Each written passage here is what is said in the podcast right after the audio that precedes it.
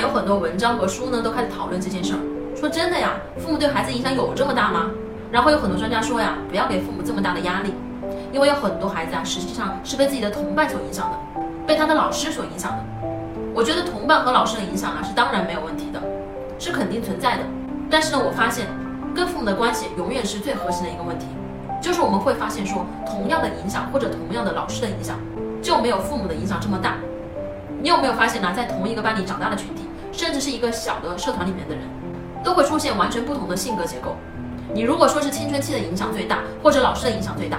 那应该是一个班的人都会趋向同一种性格，或者说一个社团的人呢会是同一种性格。但是不是的呀？归根到底追过去啊，一定是跟他童年的时候所受的影响是有关的。